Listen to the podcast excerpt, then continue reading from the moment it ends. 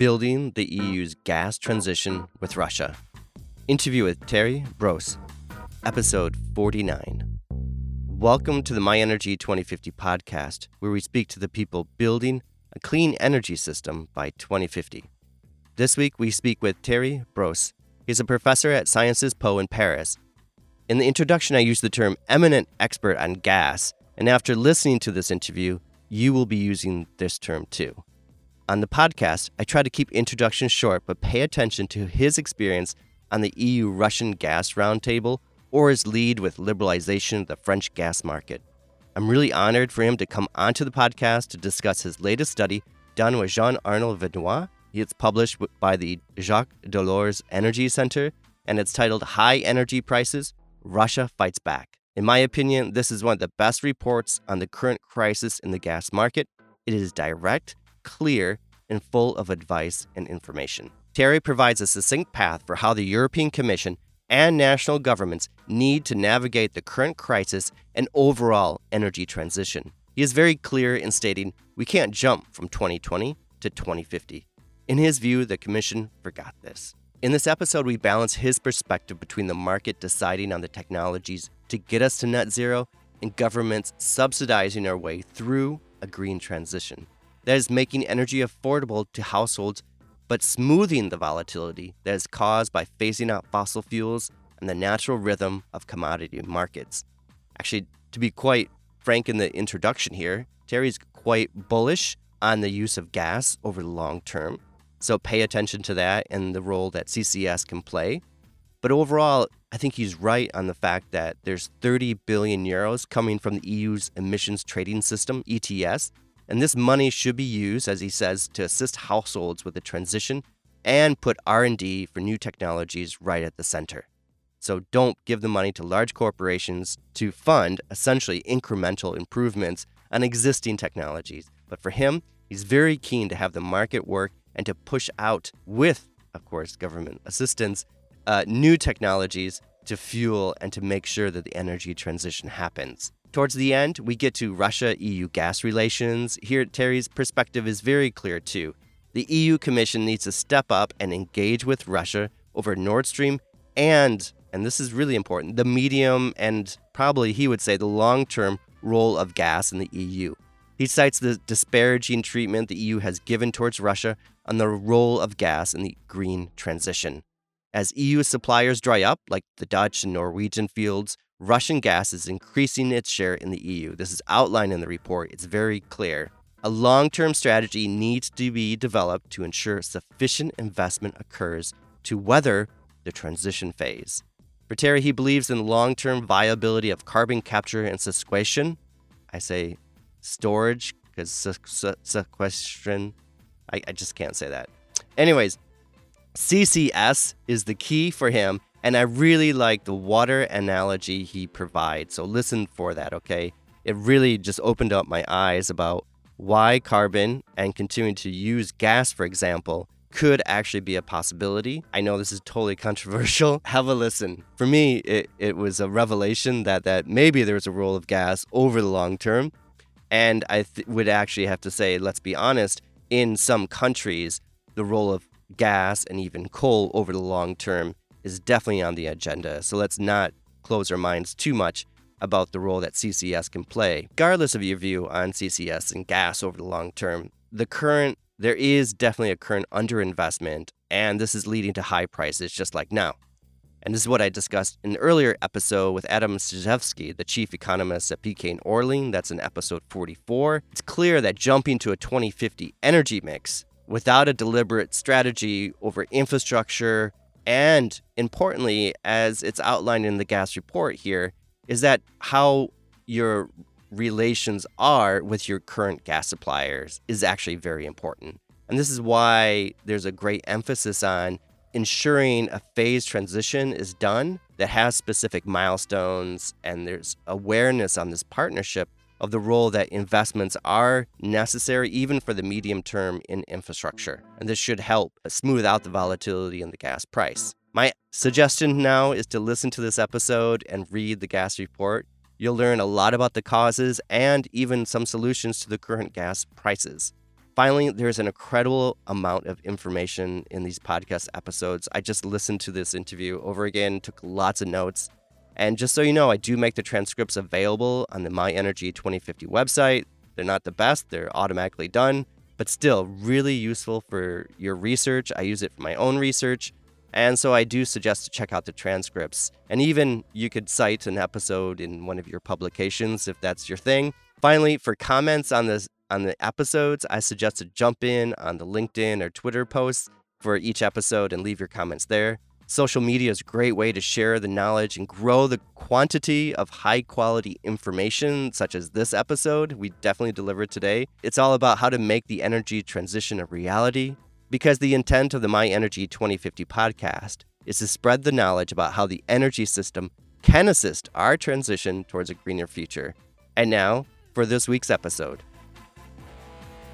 Today, I'm joined by Professor Thierry Bros, a professor at Sciences Po, Paris, and an extremely eminent expert on gas. That description cuts it short, so my apologies. But Terry, welcome to My Energy 2050 podcast. Thank you, Michael. Usually, the first question I ask people, and I think it's definitely in your case with, with your background and also a lot of your research and your publications, I see a lot of emphasis on gas and, and security, but maybe you could describe a bit more how and why you became interested in the energy sector. Well, I became interested in the energy sector. I started my career uh, in the energy sector in research, and then I had uh, the honor to uh, be in charge of security of supply for the French state. So I was uh, overlooking the oil and gas uh, regulation. Uh, I also was in charge of the liberalization of the gas sector in, in France when I was a civil servant there. So this is why I became very focused on the gas sector. And uh, how, how have you built uh, built that interest up? You you got a PhD. Did you get a PhD before you started working for the French state or afterwards? Uh, in fact, I did get it nearly at the same time. Uh, as I said, I started by uh, teaching, uh, but more in uh, refining and chemistry at the beginning. As I said, I moved to the uh, civil service uh, for the uh, Ministry of Economics, and then after a few years, I I had the opportunity to move uh, for to work for a bank, uh, which uh, I where I was in charge there of the equity gas stocks, and then I moved into Uh, staffing and co-heading the uh, uh, desk on research for commodities. And here I was in charge of European gas and liquefied natural gas. Okay, wow. So you really have a broad experience both on the financial side of things and I would say on the more business side of things for the gas sector. Absolutely. I know both system and I know the fully regulated and the fully liberalized system. Yes. And and actually that that helps because I think we'll get into some um, market um, concepts today with regulation and kind of free market um, gas markets. And one of the reasons I wanted to have you on was to talk about the recent publication you did with Jean Arnold Vinois uh, from the Jacques Delors Energy Center titled Energy Prices Russia Fights Back.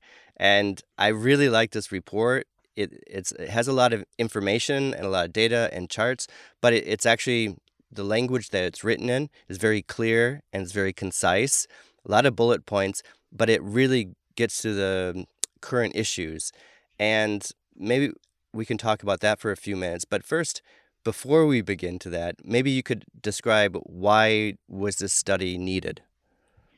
Well, I mean, uh, Jean Arnold and myself, we used, uh, we are very good friends, first of all, and we used to sit at uh, the European table on two sides of the table. He was a representative of the uh, European Commission. I was a representative of uh, the French uh, government.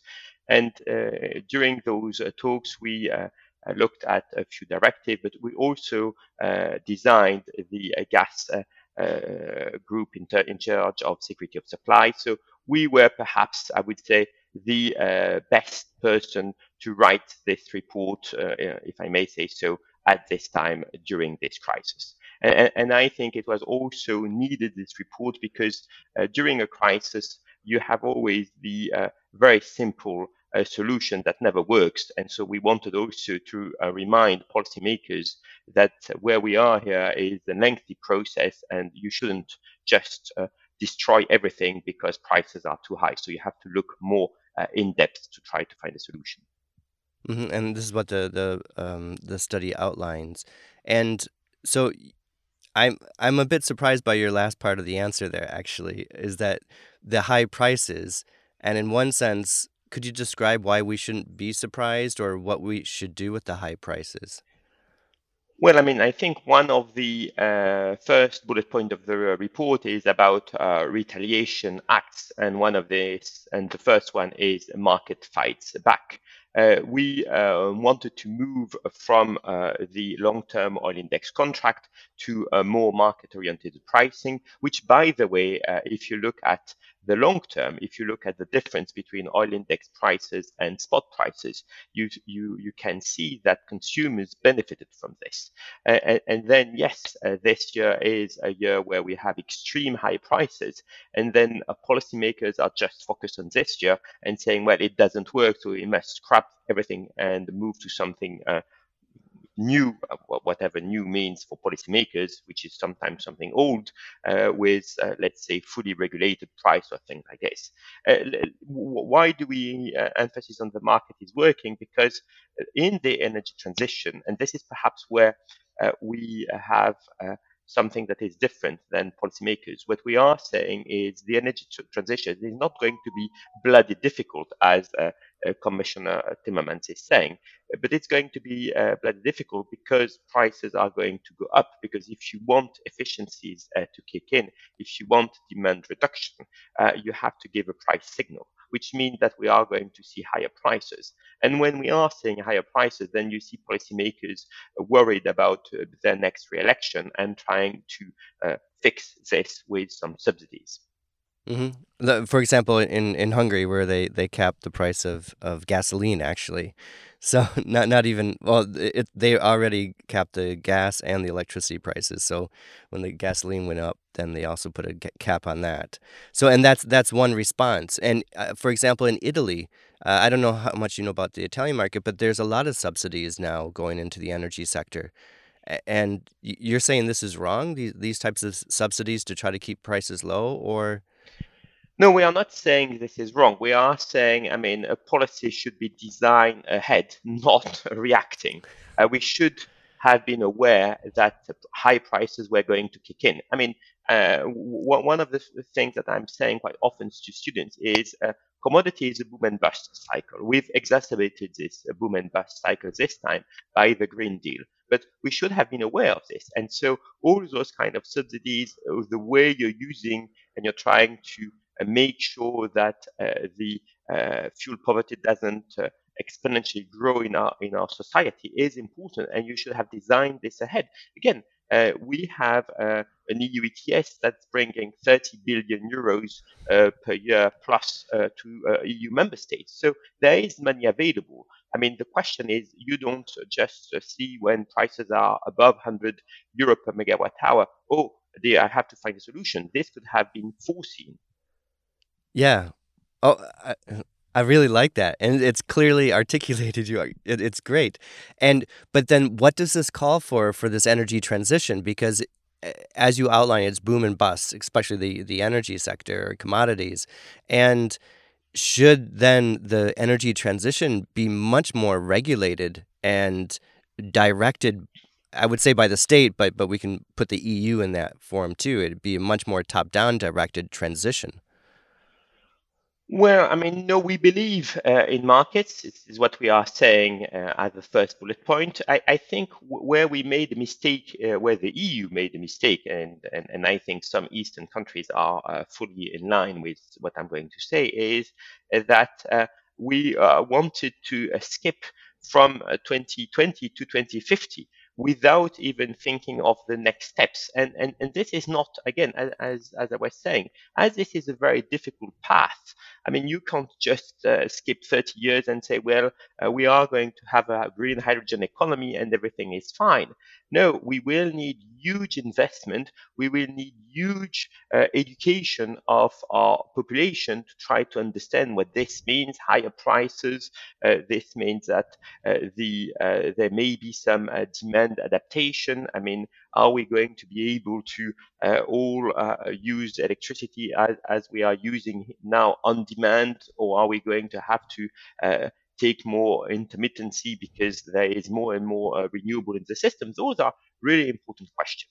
And, and what we are saying in this article is uh, where, uh, and this been two years the new EU Commission is there, is perhaps the EU Commission has been a bit too dogmatic, uh, thinking about green hydrogen and thinking that uh, the solution is there. And again, I'm not a big uh, fan and a big believer of green hydrogen myself, but at the end of the day, uh, what we need is massive amount of investment in a renewable, and, and this is absolutely needed. And this is going to be done by the market, even if we can foster it uh, by subsidies or, or, whatever. But we cannot just say on the other side, like the EU or like uh, the IEA, that gas uh, and uh, oil are passe and we shouldn't invest in those. Because if you do this, then you're creating, you're exacerbating the, the, the boom and bust uh, cycle as we are seeing right now. So what we are saying is uh, when the EU Commission started uh, two years ago to label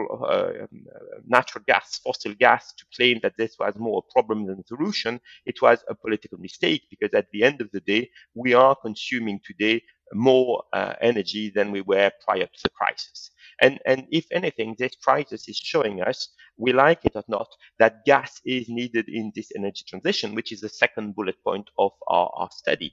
I mean, uh, if, if we are looking at the outcome of this crisis, and if we are just making a very simple analysis of 2021 versus 2019, i.e., two years of Ursula von der Leyen versus the end of uh, Juncker, we are seeing that uh, we are paying much more our energy and we are unfortunately polluting more. So, I mean, natural gas is uh, needed right now in the system. Then there is a question, is this going to be needed in 2030, in 2040, in 2050? What, we are looking is really at a short-term problem and we are saying, let's uh, continue to have gas, let's continue to have gas displacing coal and not the other way around as we are seeing right now in Europe. Mm-hmm. And then, but then this gets to. Uh, I'll go back to your first part of the your your answer. I think with um, yeah, we're we're just jumping to 2050, but then the the gas producers themselves need to have some certainty about investments, right? So some the, one of the ideas now is not there is not enough, and actually the numbers back it up, at least in oil, that there's not enough investment going into the sector as historically, and now the we'll just say the market players themselves are being very cautious about new investments or even yeah, revitalizing the, the system itself. How, how can some certainty be given to those gas producers and those operators operating the, the network itself over the role of gas up to maybe 2050 or even beyond? Well, I, I think here we have two uh, uh, issues. One is uh, the uh, global system, and the other one is our own system. Uh, let, let, let, me start with our own system, i.e., our own companies, uh, uh the uh, production in in the EU. And what we've seen in this study is that the EU is now in 2021 90% dependent on foreign gas suppliers. And why is this? Because uh, the Dutch decided to close Groningen, uh, because uh, we've decided to reduce uh, the investment in what is the uh, EU North Sea. Uh, I mean, we can also say that closer to us, the UK or Norway are not going to increase their own production, which means that we are giving a higher market share and therefore higher market power to uh, companies that are coming from state-owned countries. And this is uh, the case in gas with Gazprom or the case in oil with OPEC+. plus. So that, I think, is, is, is the first issue. So then there is a question of, yes, perhaps it's worth uh, producing our own stuff uh, because our own stuff is firstly uh, produced closer, so it's uh, more regulated, it's cleaner, And again, it provides diversification of supply and so therefore increased security of supply. And then there is the question, as you stated, for the uh, global world. Well, in the global world, and this is what we are saying in this report, I mean, uh, we, we should be technology neutral. I mean, yes, uh, maybe we can uh, uh, speak about green hydrogen, but just stop talking about fossil gas will be something that uh, helps uh, the system. And I think, interestingly enough, if you look at the first leaks of uh, what's going to come on the 14th of December uh, in terms of uh, low carbon gas and uh, hydrogen, the fossil gas terms has been erased. So I think this is where the Commission made the mistake, thinking, well, it's fossil, so it's bad, and so therefore it needs to be erased And now. No, uh, it, it's fossil. We, we, we, we say we said it in our report. It's emitting uh, CO2. It's emitting half the CO2 of uh, coal.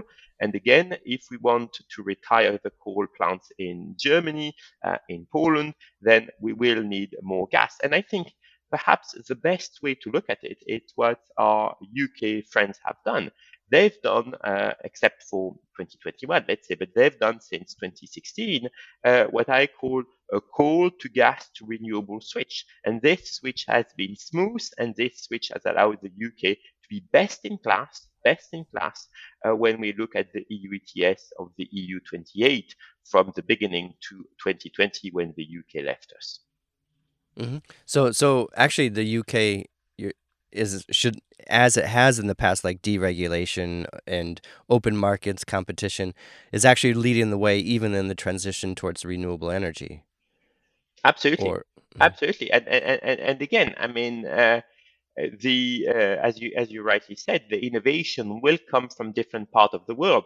I, I, I have to say that I'm always deeply shocked when I read the hydrogen strategy from the European Commission published in January 2020, where uh, the math is wrong. So, I mean, uh, innovation will come when the maths uh, are right. And uh, maths can be done uh, not only by some civil servants, but can be done by startups that can thrive and take market share in different ways. for, for one element, what we are saying in the report, I mean, um, wh- why don't I believe in hydrogen? It's because hydrogen needs two technological bricks, if I can say so. One is the hydrogen economy, but the other one uh, for the gas industry, and sometimes the gas industry is pushing the hydrogen, they need the uh, carbon capture and sequestration. Well, perhaps having just the carbon capture and sequestration, i.e., being able on one side to produce gas and on the other side to uh, capture and uh, put this CO2 uh, back in the field, could be uh, an interesting uh, business model going forward, which, by the way, is the business model of the water industry, which sells you clean water, but also sells you the process of treating back water and putting it uh, back into nature. Oh, I've never heard that analogy before. It's very good, actually. So yeah, we, we make you clean water and we also treat well, yeah, I won't say the word. and then then we send it back in. But so the fossil fuel industry could also do this with CCS. Absolutely. And today at 90 euro per ton, this is the unique opportunity. So again, we may be in a world in 2050 where we will still use gas. And on the other side, uh, the same company that provides you the gas will uh, treat it and uh, will uh, make sure that the CO2 is captured and sequestered uh, somewhere else. But again, in, in, in, a, in a place that has been regulated and monitored for this. Mm-hmm. Uh, Terry, okay, let I, I'm, I'm going to try to frame it here because I'm I'm interested in a um, you you you are pro market and I'm going to stutter my way through here, but you are pro market, I see, and the the market should choose the technology, and at one on one hand, um, we should have foreseen, for example, the gas crisis or the, this high price, we'll just say in fossil fuels. Um, but then that would entail some government intervention to attempt to smooth out those high prices.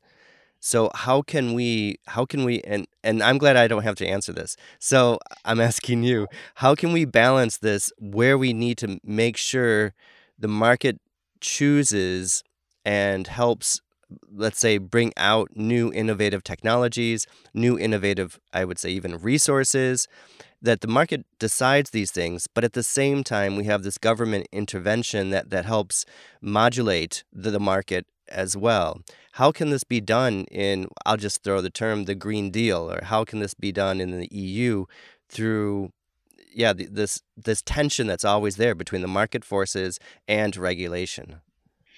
Yes, but perhaps, uh, as I told you, I was in charge of uh, liberalization of the gas sector in France. And if I go back to 2002, uh, there was something that I would say was a dogma there, which because we we never researched on it, we assumed it was right, and the idea was uh, fuel poverty will be erased by 2020 because prices will go down. And again, if you look at what the UK had produced in those years, this was exactly the mood, and nobody questioned it. And I have to say that myself, I didn't question it, and my political master didn't question it. So we we we started the liberalization process in 20, 2002, assuming that in 2020 fuel poverty will be uh, something of uh, the past. It didn't happen this way. So I think with those 20 years of uh, mistakes uh, behind us, we should be in a position to understand this. And, and, and again, uh, we should have been in a position to forecast this. Um, again, as I stated, I mean, the EU ETS is bringing 30 billion euro plus this year to uh, member states. So there is uh, some money available. This money available can be used in subsidies. I, am not a huge fan of subsidies. Uh, first of all, um, again, uh, if, if you think at the EU ETS at 90 euro per ton, I think it's great. I think this is the best news we can get. 90 euros per ton is where carbon capture and sequestration could work. And if it doesn't, then it's then it, it will never work. That, that's very simple. So we are in a place where innovation can come. And, and again, uh, innovation might not come and may not come from the big companies. Um, the it's who leads the electric cars? It's it's not uh, the Volkswagen that, uh, if I if if I my memory serves me right, was uh, uh, found guilty of a Dieselgate. Uh, so it's it's a Tesla. So this is where we need the young uh, and bright brain to go in in those small areas. So I think um, subsidies is not so much needed any longer. And, and, and I think it's a good thing because we, we, we, we will also stop subsidizing uh, the wind and the solar. I mean, I'm, I'm hearing every single day wind and solar is profitable. Fine. Let's stop all those subsidies. Let's provide a full market for all this. And with those 30 billion, then help the people that needs to uh, in a way that is uh, pushing them to change their habits. That's the way forward, uh, and, and, not come in every single day. Oh, fine, prices are too high. I, I, I have to find a solution. I mean, what we are saying in this report is also that a year ago prices were so low that Gazprom was loss making. Nobody cared.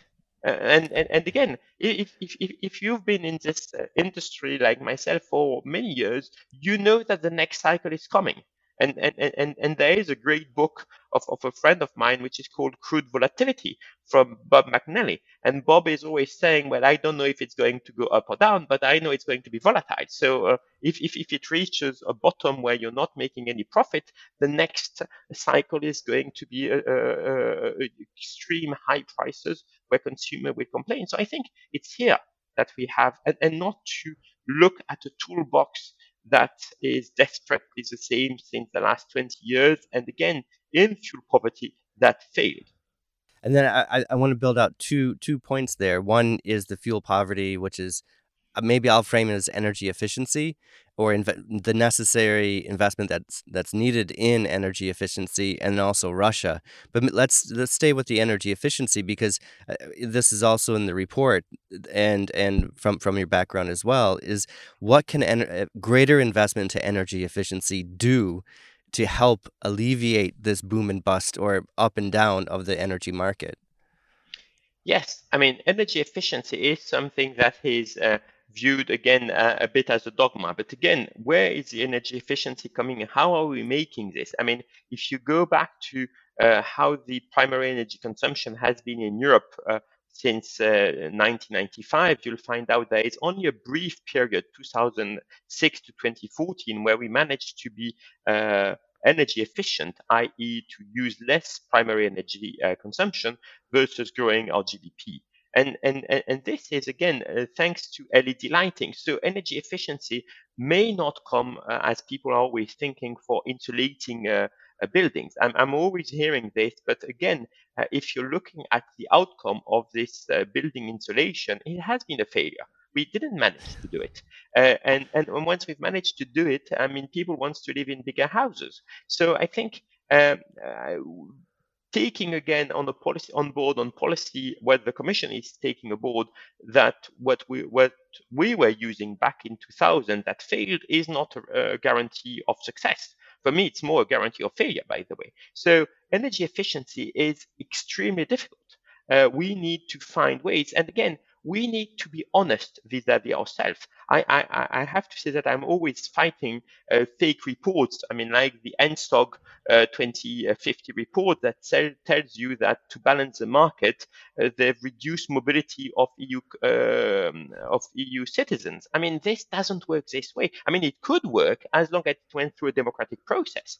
Then the question is, are we allowed to fly or not? I mean, I'm, I'm, I'm fine with yes. this, but I'm absolutely not fine with some non-elected advisors uh, telling us what to do. Uh, and by the way, they are telling us and going and they are going from conferences to conferences uh, on, on on business class with planes. Yes. Yes, yes, I'm in. I'm in. Yeah, I, I totally agree because uh, this is what the okay since I, I live in eastern europe but i think it's the same thing especially in france and for lower income households it's really a struggle and and the projection is that the um, the Fit for 55 packages uh, say that the energy price should increase, and so people have to actually pay more for heating or for their just electricity. And how are they going to afford that, especially if they're living in energy inefficient homes? But they, I, I totally agree. The energy efficiency, the investments into the homes has been a failure. It's just not, it well some countries we could say are better than others, but but still, it's not widespread, and, and people still rely on their cars. Um, so so maybe going forward, then in the next, let's just say twenty years, is the solution more a technology solution of greater R and D and deployment of technologies rather than um, new windows and insulation on homes to save the overall energy to reduce the overall energy demand? Yes, I mean, it, it, I, I believe way more in technology, and this is where I think subsidies should go. Subsidies should only go to new technologies, nothing to do with markets. I mean, uh, subsidies uh, can help uh, science improve. Sometimes it works, sometimes it doesn't. Uh, I, I, I, when I was a chemist, uh, my uh, professor was Pierre Gilles de Gennes, so he did get a Nobel Prize for supraconductivity. It does work in the labs, uh, but it doesn't work in reality. But at least we've improved uh, our, our, knowledge. So this is where uh, public money should go, not to uh, uh build electrolyzers for uh, a company in in Europe where this company can then sell and make profit out of it. That's, I think, not fair. Pro technology and probably I would say push some push regu- some regulations to get the new technology into the market. Is that right? Absolutely, yes. And then maybe we can switch to to Russia. And I was struck. Usually in these policy documents, things are a bit more neutral, but I really saw this big push against Russia. And maybe you can correct my perception on that. Is why why do you perceive, in my reading of it, Russia as so aggressive in, we'll just say, in the gas market here? Well, I, I think what we are saying is it's not, uh, I wouldn't use the word aggressive, but I think there is no more goodwill. And uh, I, I, think we've killed the goodwill of, of Russia. Uh, I mean, I'm, I'm not dealing with the uh, Ukraine or the fighting. That's, that's not my uh, area of competence. My area of competence is energy. And, and again, I think that uh, with uh, relabeling uh, gas, fossil gas, with uh, having this COP26 and all those elements uh, showing that gas is not needed, we've just uh, made them uh, antagonize them. We, we, we've pushed them in the corner. And, and I don't think it's very good to push in the corner some somebody that provides you 40% of your uh, gas uh, supply. That's, that, that's the first element. And, and, and, and you can see in this report, the Russians have been uh, very uh, blunt and very uh, transparent, saying, well, uh, you didn't like us for the last so many decades, uh, and uh, we are producing more and more gas for yourself. So at the end of the day, uh, we, we are producing, as would say the Russian, but also we are selling it at a price that you decided, which is the spot price. And, and, and so we've made the market, they've made the investment, and uh, normally, and this is back to those uh, early years, there should have been an interdependency. Uh, so we uh, uh, provide you the euros, you provide the gas. Uh, we don't like you so much, but at the end of the day, we we, we trade, and, and this is what traders are doing. This is exactly what the what, what a trading organization is all about. Um, but, but again, you can't do this if days in, days out, you're saying to the other party, you're a horrible person. Uh, because the horrible person starts to be uh, um, pissed, if I can say uh, so, about this attitude. And so, yes, we've made their life more difficult with Nord Stream 2, and this was our, our, our right to do so. Um, we've overseen a Ukrainian transit contract. Uh, and in this Ukrainian transit contract, uh, they are transiting less gas in 2021 versus 2020. So you, we should have been aware that there were going to be a bit of an issue there. Uh, and, and nobody seems to be interested about this at the EU level.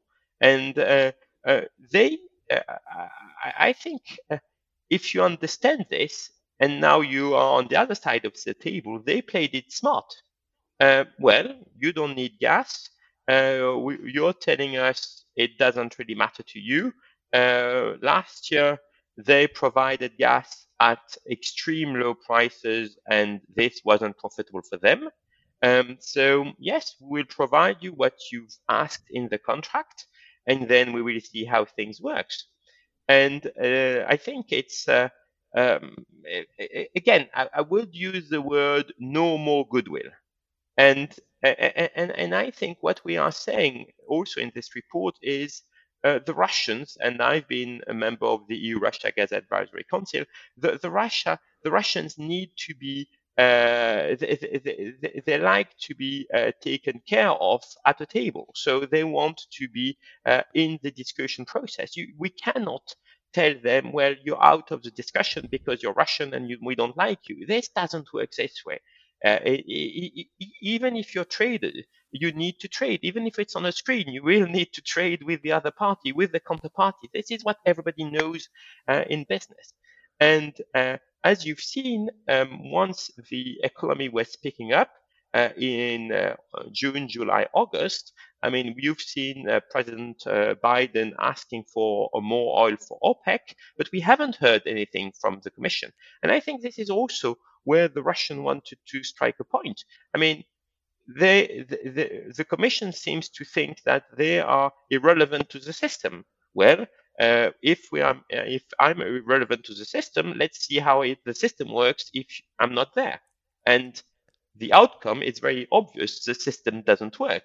So, I mean, you can't, you cannot say on a political level uh, the Russians are irrelevant, and so therefore you need to engage at a high level political uh, at a higher political level with the Russian to try to find a solution. And and here, what we were saying in the report, I think, is even more um, important and uh, uh, in the news today. I mean, you've seen that the Russian government, after our report, is thinking of allowing Rosneft to use a Nord Stream 2 uh, to push gas uh, uh, in Europe.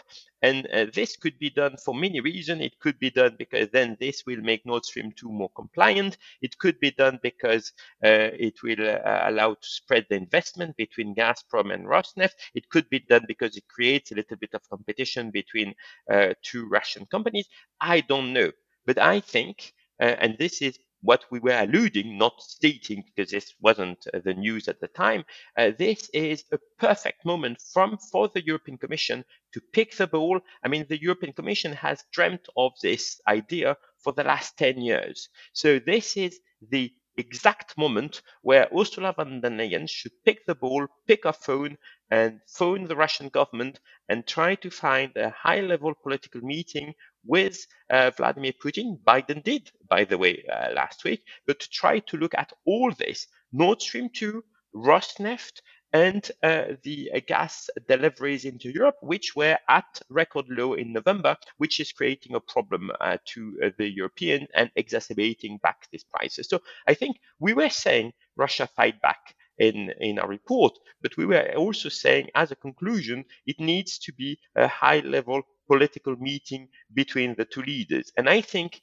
the news flow of the last couple of days is exactly where we wanted uh, this to uh, to come. And now it's the European Commission opportunity. We will see if they pick it up or not.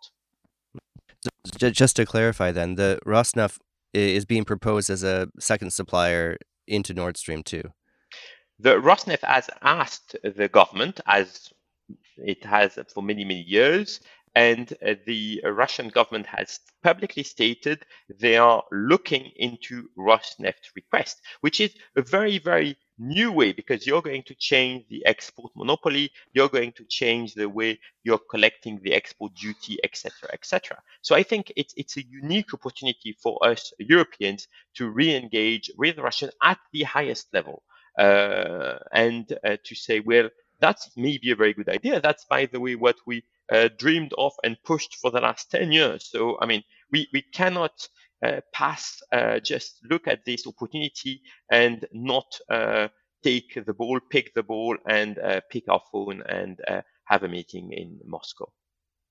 But do you think that it's a it's a big problem or a problem that that the EU has not, or we could maybe say Germany. I mean, we, we don't get into the whole approval process for Nord Stream 2, but that Nord Stream 2 hasn't been approved by the, as I understand, the German regulator, and so it's not operating.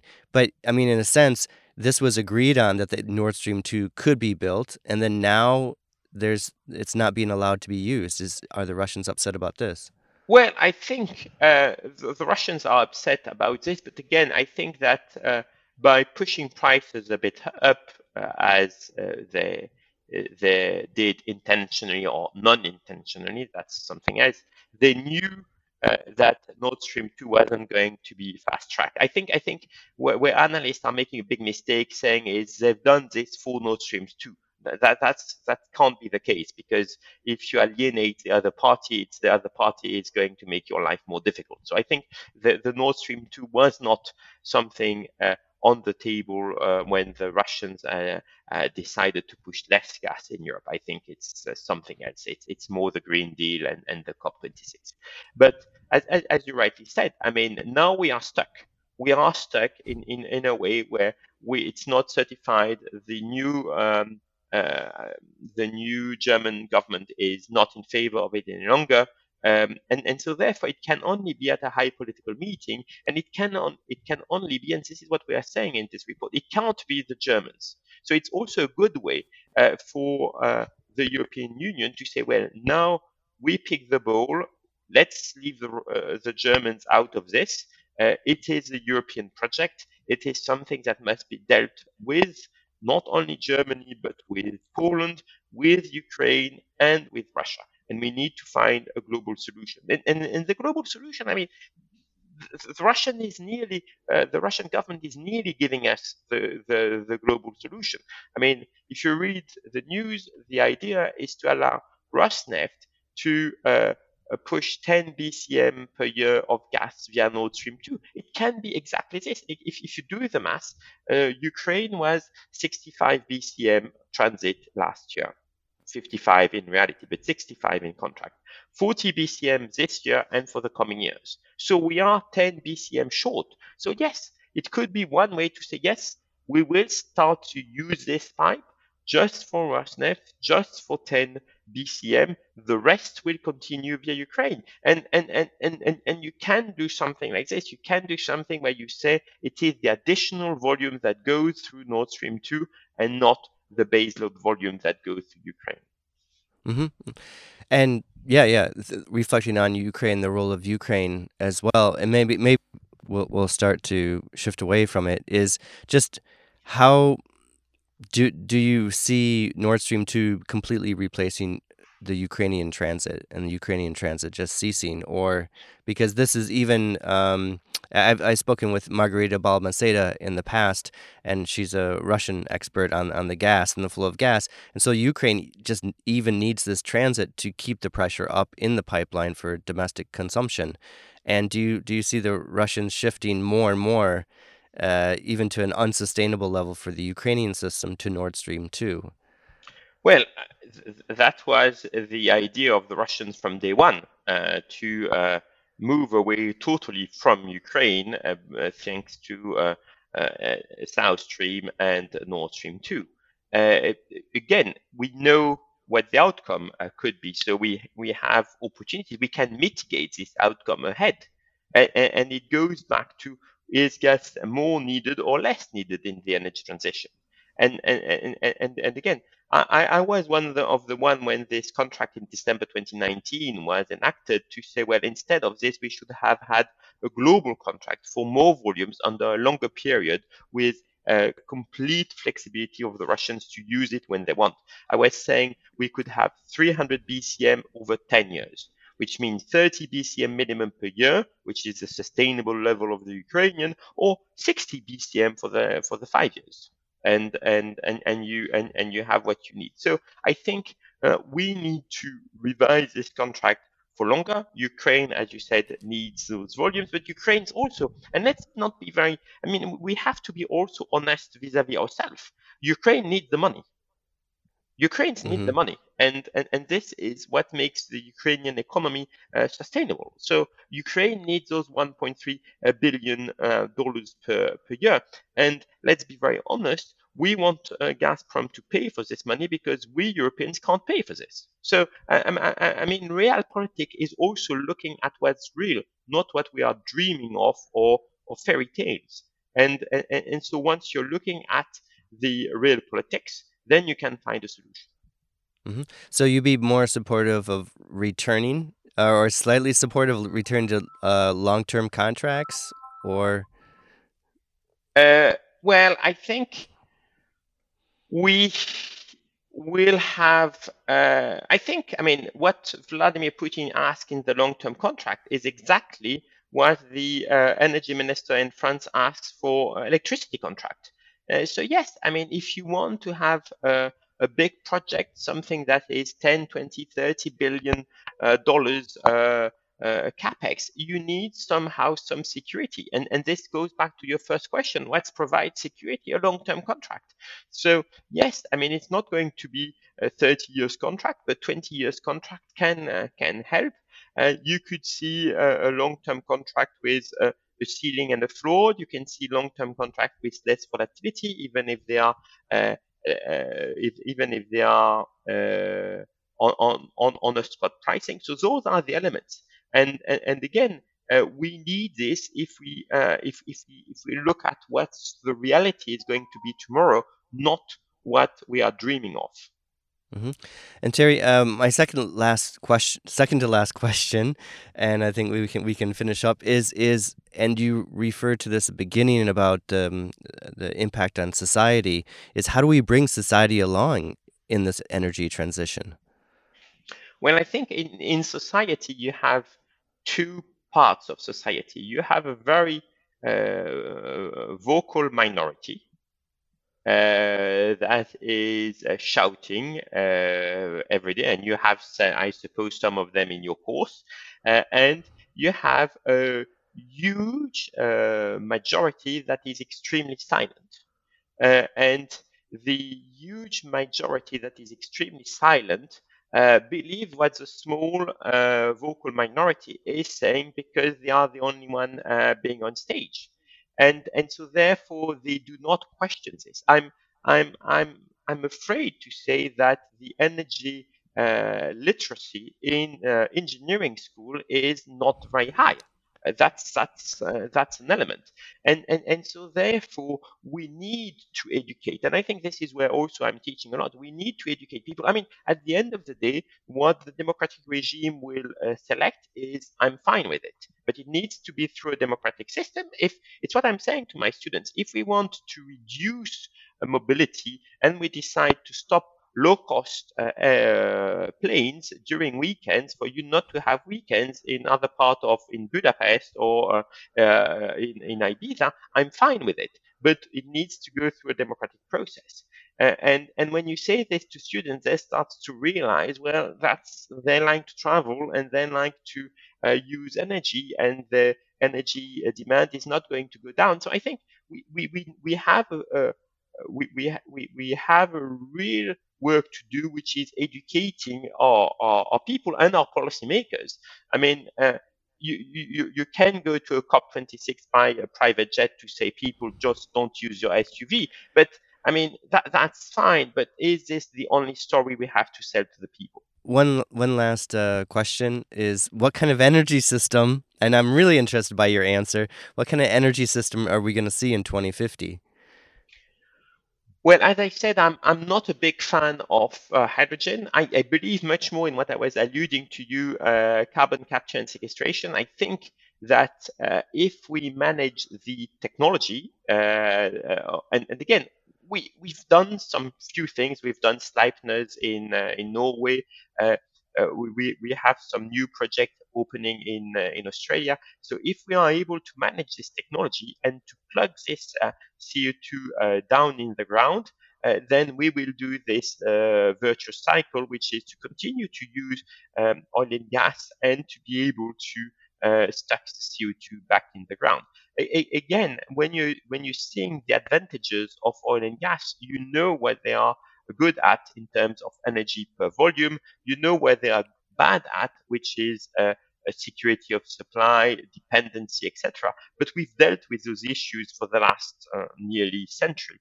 Uh, if we move to completely renewable, uh, people are uh, dreaming of what they are good at, but they are also not understanding the drawbacks. I'll give you two.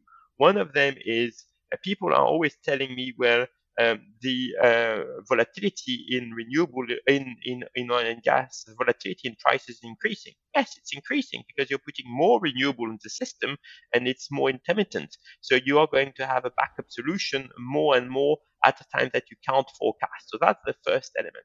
Uh, the other element is all the rare earth issues. Uh, are we going to be to find China being nice to us and uh, providing us the system, or is China going at some stage to decide, well, guys, you're going to have to pay much more, or you're not going to get those? So I think um, we, we uh, I, I am more in favor of step-by-step process, where, by the way, policy leaders are liable of CO2 being reduced each year. So my, my thing is instead of thinking of net zero in 2050, let's make sure that each year the dot goes down. And as a policy leader, you should be liable for this. And if this happens, the European Commission is going to face a very, very tough early 2020 year because 2021 data are going to be up as we can all forecast vis-a-vis 2020 but let's not let's not look at 2020 but also vis-a-vis 2019 which for me is uh, the uh, fact that this commission has failed.